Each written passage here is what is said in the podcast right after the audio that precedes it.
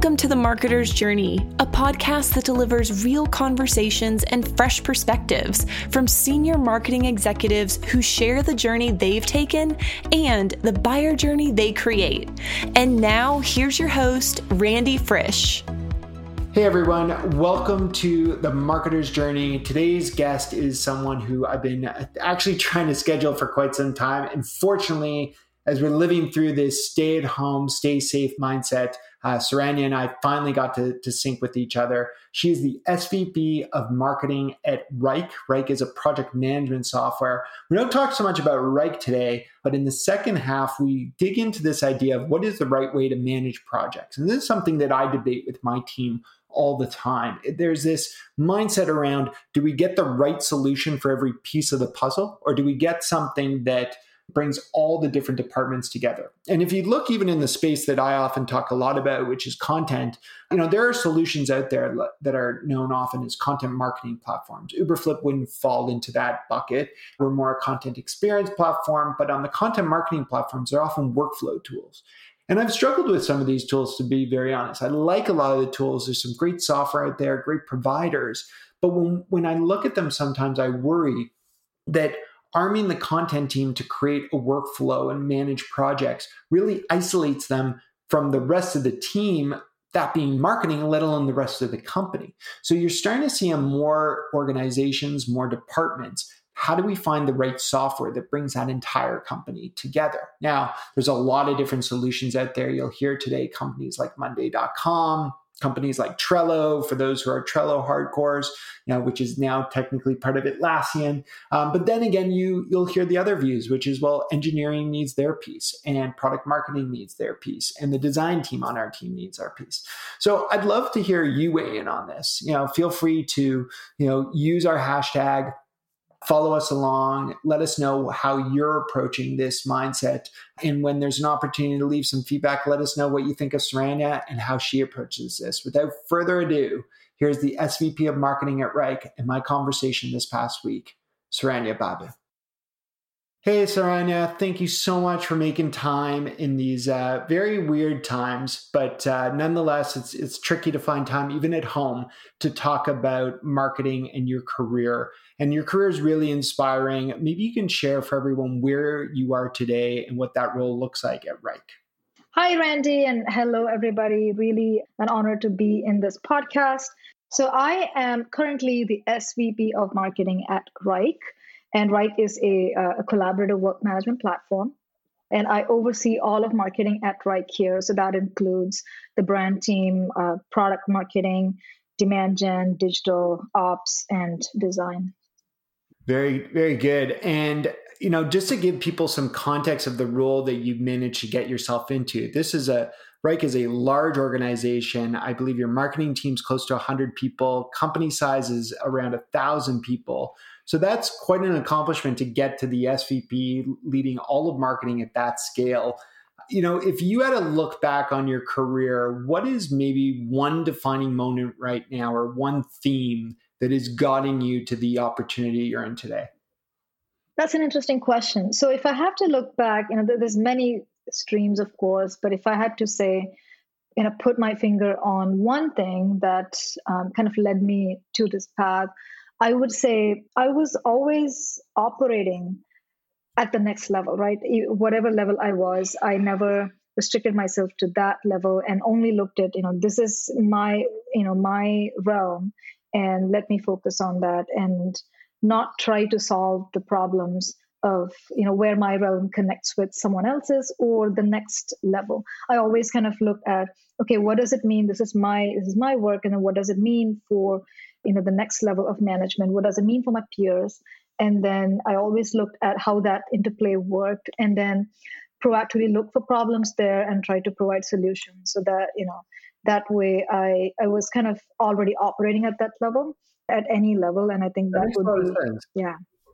It's great advice. I'm curious because as your career progresses the ability to look as you put it kind of one step forward mm-hmm. will always change you know at the entry level of one's career versus at the director level moving to vp etc is there the mindset in in terms of finding a mentor or looking around you and asking someone who's already at that level either in your org or outside? How did you how did you kind of uh, approach that so I did a lot of, know, of course, secondary research, reading and everything, but I did tap into my network. So my all of my former colleagues before I take a job. For example, when I, you know, uh, to, when I were when I was taking something new in a job, I actually met with a few people that were, you know, that had experience in that role, and I spoke with them. So I did a lot of that. So mentoring was something that I did all along. That makes that's that's great, and you know, just to give people a bit of perspective to your career, you know, they can obviously go to LinkedIn and and take a look at your career as they're listening to this podcast, probably on their device. You started off more on an engineering side, and then eventually moved into a product marketing role supporting engineers. What was the motivation for you to first of all get into marketing, to understand, you know, coming from an engineering role? You don't see that all the time that shift from engineer to marketer. Yeah. So yeah. So my education was all in computer science and i was a software engineer for seven years. And during the last three years of that stint i became an architect. And what that meant was you know i had conversations with uh, customers and partners talking about business requirements right? So that really got me interested on the business side because as an engineer you are more tied to the the fun of coding, right? And and often, you know, what is a cool engineering project does not necessarily translate into you know business value, and and often what is real business value does not translate into a cool engineering project, right?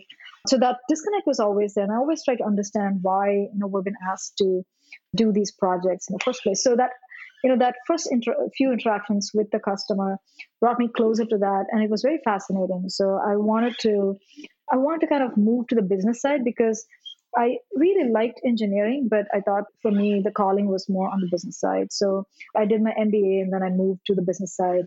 And I started marketing in, in marketing because I, uh, for me, marketing was kind of the, it's like a linchpin type of role, right? You're at the center in the organization and kind of connecting the various ends, you know, connecting product and sales and customer support and all of the other teams. So I kind of like that centralized role because there's uh, you're connected to the to the business uh, on on all sides. I couldn't agree more. I, I've had that that side of me too. You know, sometimes in my career, overseeing more than marketing, but I'm always pulled back to marketing because you said it's kind of this glue that pulls so many different departments together. So, kind of fast tracking through your career here as you moved into these marketing roles, I think the part that many people are always aspiring to is how do I get out of the manager level and how do I get to the director or ultimately VP? And you you spoke a little bit about you know trying to act like you're a, you're a step ahead. But what was what was that opportunity that allowed you to be hired into that director mindset? Because from what I can see, you you kind of moved to a new company where you're given that opportunity. Yes. So I think the first step is seeking that with confidence.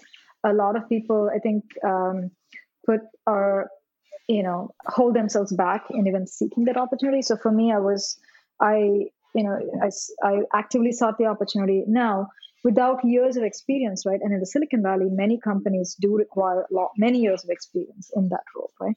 So it was an uphill battle, but for me, it was, you know, even if I land, you know, one or two, I'd like to land the right ones, right? So I only applied for those roles, and my story though was already there for that role, meaning because I, you know, I kind of always leveled up a little bit. In even in my previous job, before that first director job, I did not restrict myself to my role, right? So I uh, I would work with all of the other teams and gain the understanding of how you know those things work, so that when when they interviewed me, I already knew all the answers and I already knew you know exactly what that position need uh, position required. And then yeah, so I think that was the that's what I would say.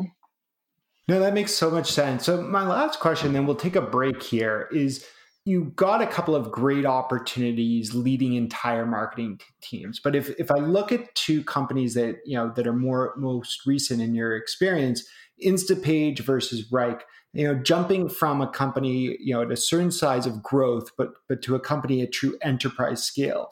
How did you prepare yourself to make that jump? Uh, the jump from instapage to Wrike Yeah, I, I, mean, what I mean by that is, you know, you look at Wrike, it's it's a, a couple of steps forward in terms of the mm-hmm. company's maturity, the stages stage of growth and considerations. I'm sure globally. How did you prepare yourself for that jump, for that change? Yeah, so that's a good question. So in terms of uh, in my transition from Instapage to Wrike, a few things came together, right? So the first thing is Wrike definitely is at a different scale, right? Now, for that particular piece, I have worked at companies that are at that scale and even like bigger scale. So if you look at Cisco and Dell and NetApp, uh, even Flexera, which is, you know, BDNA was part of that. So all these companies definitely uh, gave me that mindset and that experience of you know scaling right so some of these companies rapidly scale when i was there so i saw that transition from you know like true startup into like you know process more process oriented operational type of transformation so i was very familiar with that now in terms of the uh, specific I would say the experience that got me this role, uh, you know, this this two sides, right? What got me interested, but also what got them interested. But a culmination of the two, I would say, is really my experience at Instapage, where Instapage is a SaaS company, right? So we we had a self-serve model, and then uh, at, at Instapage, we I was hired to transition to the enterprise side of the business, and I uh, kind of as part of the you know laying the foundation and you know hiring the sales uh, leader and building everything from ground up for that transition. So we achieved close to like 30x of the ACV, right? Average kind of contract value during my time there. And so the going up market experience and kind of building out that enterprise was what Wrike was also looking for. And so Wrike has a, you know, also has a transaction side of the business and we, we serve companies of all sizes. And so for us, I think that experience probably was, uh, I would say, the factor. No, that that's that definitely makes a lot of sense. It sounds like a very natural progression for you. And I want to dig into some of the ways that you believe we, you know, you should operate these teams and the differences, but we'll dig in a little bit more on that when we talk about the buyer journey. Right after a short break here, we will take a quick pause here on the podcast and be right back with Saranya Babu talking about how she looks at her marketer's journey from the customer's perspective. Want to create high converting experiences for your demand strategies that accelerate pipeline and drive revenue? Look no further than our presenting sponsor, Uberflip, named a leader in content experience by G2 and a leader in content activation by Forrester. Uberflip will help you accelerate every buyer journey by creating bingeable experiences that will allow your prospects to consume more content faster. Companies like Trimble, Wiley, and Stantec are using Uberflip to power their go to market strategies, and we created one just for you. Head to uberflip.com slash journey to see how Uberflip can help you leverage the power of personalized content experiences to drive demand. All right, Sonia. So we dug into your career and how you got to where, where you are today. And I'm sure along that career, different pieces of technology kind of dictate how you manage your team. Now, you're in an interesting position in that you're running a solution that's probably part of your stack today where you probably had no choice, but I'm sure you love it. What is your mindset more generally around what is the right solution to manage projects? Yeah, so you know, I've been just out of experience, and, and I do work it right now, but in all of my past companies, I've always had a uh, some kind of a project management software. And, one of at one of my previous companies, it was also Wrike. But I've also used competitive products. So I am very familiar with the with with, with these this software. But also, I think I was a I was a kind of a power user starting like at my last job, and what I did was this project management software, right? But software by itself is can take you so far. You need the you need the process around it and then you need the people on top of it. So it's it's always about people process technology. And so kind of bringing it all together can significantly make a difference. And i saw that happen at uh, at my last job. I saw that and i see and I, so i'm kind of implementing that at my current job as well. But definitely i think it's a it's a key part of any marketing team or even any any company right? If you want to like bring all of your departments so you know to be to be aligned with each other uh, to really have that layer, uh, what, what, I call the single digital workspace for, for all of the teams. But now the teams are working remotely with, you know, with with the kind of shelter in place and all of that. It becomes even more important. You know, it, it's really your, it becomes your virtual office almost. So. Absolutely. I you know what you hit on something around the idea of aligning all departments. And I think that's an area that I'm pretty much sure we'll all agree the idea that everyone should be aligned, everyone should use the same software. The problem that sometimes happens is every department finds the software that is best for them. And in some cases uh-huh. there is a better option for, you know, design versus, you know, maybe product marketing versus so on. And we can go through that in different departments you know, how do you rally an entire company though around one solution and buying into that? I mean, some of us have done that for something like Slack, but how do you get that for more project management? Yeah, so that, that's a very interesting question. So let me start with just how, and, and let's talk about slightly bigger companies, right, that are either scaling really fast or are so big that they have to you know really maintain business continuity and you know disruption can be expensive so when you look at a company like that right there are multiple departments and every department has their own unique needs right? The engineering department is very different like, and i've been in that department. You know there is no way i'm switching you know my, my tools there right? And then there's like the product department there's marketing sales and cs all these departments are there and they all have different needs.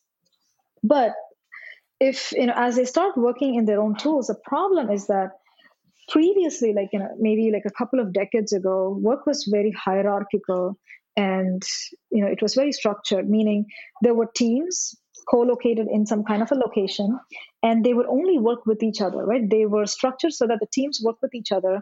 Anything that flowed would flow through their manager and then manager would talk to their peer and then it went down right? So it, it was like that. Now, if you see how modern kind of workplace has evolved, people work in a highly matrixed cross-functional structure. Now, I'll give you an example. So, if you take even in engineering, right? If you take any project, you, and, and most engineering teams, at least during those times, but I know even now, are usually organized, you know, by skill set, right? So, for example, you have a front end group and a back end group, a QA group, and maybe a release group, and DevOps or whatever that is. Now, if, if you take any project, it's not like the front end team is working with each other, right? It's usually one front end person, one back end person, one QA person, then one DevOps working on a cross functional project, right? So the project is what brings them together, and they all they're all from different teams. Similarly, if you take a, a go to market, right? If you're launching a product, many teams are involved and you know there's a product team there's a product marketing team there's a demand gen team sales ops and everybody involved. It's not that the product marketing team members work with each other. They actually work you know there's a pmm for a certain product launch that works with a pm a product manager and then they work with someone in sales ops and rev ops and uh, you know demand gen ar pr so there's one member it's a cro- highly cross-functional team working on a project right now this structure is is now the most popular structure. So when you look at this then the old structures where you know teams used to teams and departments simply just worked with each other right previously and it was just a you know flow in one direction through the manager doesn't work anymore. So you you know these days projects are all super cross functional, right? So there's people of different departments working together on a project. So you need to really reorient. Kind of companies need to kind of uh, you know pivot to that particular kind of cross functional collaboration structure. And if every department has its own type of setup, this matrix type of structure breaks down, right? It doesn't work anymore. Now, for example, I did use uh, at my one of my previous companies when I used a uh, in this setup, right? Like the marketing team had its own system the product team has its own system. What we did was we we used the system more like a spreadsheet right? We tracked our own tasks here. But then for any kind of interaction with the product team which was on a on a completely different system we really just used you know slack and you know email. And it basically pretty much broke down to not having a system at all right? And so it brought in so much more inefficiency because today work is cross functional so i think it's really important for all the departments to come onto one thing. Now, what can really make it successful though is being able to get all the departments on that one platform because every department is different. At the end of the day the reason why they stick to they want to stick to their own tools is because they have different needs. So i think what's really important is having a system or a tool that is customizable to the unique needs of every department right? And that's when the departments can all take it and if they're able to make it their own because people you know departments people teams they work best when they do things their way right? It's it's hard to change their ways. So a tool that allow or a platform that allows them to work their way but then is also something that is super customizable that you can take one platform bring everybody onto one platform. But then it's it's so customized that it's really their you know their way of working. That's when you can bring them all on the same platform. And that's where we successfully use Wrike you know within our company but also that's where we see success with our customers when we talk to them and they're able to get people eh, all of the departments on one platform because of the customizability and so that's that's kind of the, just yeah. just to jump in there i'm i'm curious on on one uh, one quick item one quick question before we we wrap up here which is you know it's you know, working at a company like Wrike it's easy to get buy-in across the organization for this. And everything you walked us through in the last few minutes, you know, it, it makes sense for everyone to work together in an aligned way. You know, the the question that I think some people run into is I've in the in, more historically I've taken the approach with software that you need a single point owner, right? Like there needs mm-hmm. to be mm-hmm an executive sponsor usually you usually want one executive sponsor that trickles down to one administrator one power user etc you know the, the challenge when you get into project management is you kind of need as you said a matrix of different power users different administrators you know who collaborate with each other who most often is that champion though for for project management software in today's kind of like modern workforce so that's where the whole importance of the PMO office comes into the picture. So the program management office or the project manager, right? So that's one of the things I implemented at my previous company as well. I brought in a marketing, we call it campaign manager, but really a pro- project manager, right? Their whole work is to make their their job was to you know, create the framework, the processes, you know, do the campaign briefs and kickoff calls, stand up meetings, and basically take that whole process through. Because without that people layer, it's not going to succeed. So that's really important. Makes so much sense. All right, Sonia, we're we're out of time for this part, but uh, you know, if people, I'll, I'll, give you an opportunity for a little call to action. But we're going to take a quick break here before we do. We'll be back with how you take time for yourself, and at that point, you'll let us know where we can learn more about being great project managers. Right back after a moment on the marketer's journey.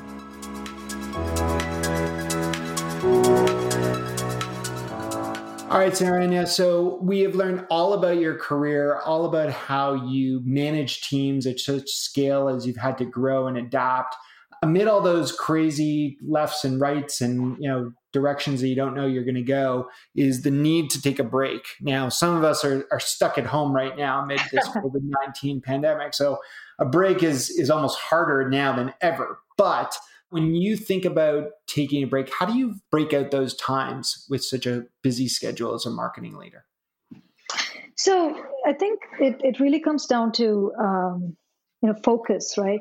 So uh, you know I, I, take all kinds of breaks. So every two years, I I go to India for the for like a, at least a four week break, and then um, every year I also try to go on on, on a break outside the country. So we went to Southeast Asia two years ago, so something like that, two or three week break.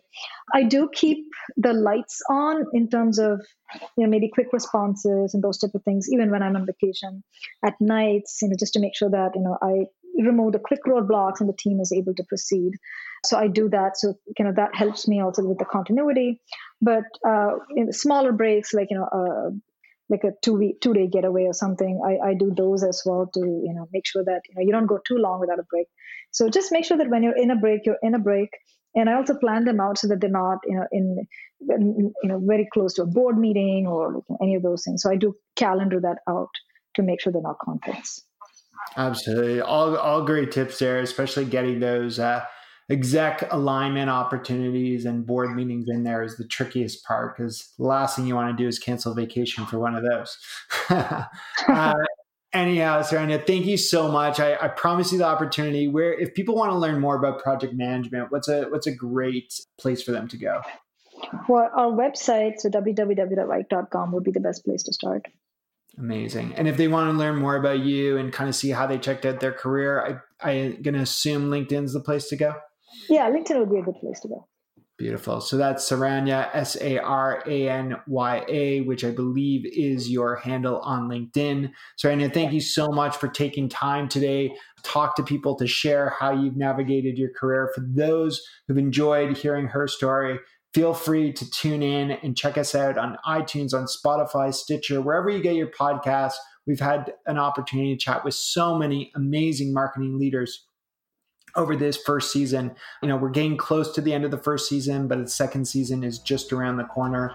Thanks so much for being a part of the marketer's journey. Until next time, stay safe. You've been listening to the Marketer's Journey podcast. Big thanks to our sponsors at Uberflip, who help you fuel demand generation with content for an accelerated buyer journey. To ensure you never miss an episode, subscribe on iTunes, Google Play, Spotify, at uberflip.com slash podcast, or anywhere you listen to podcasts.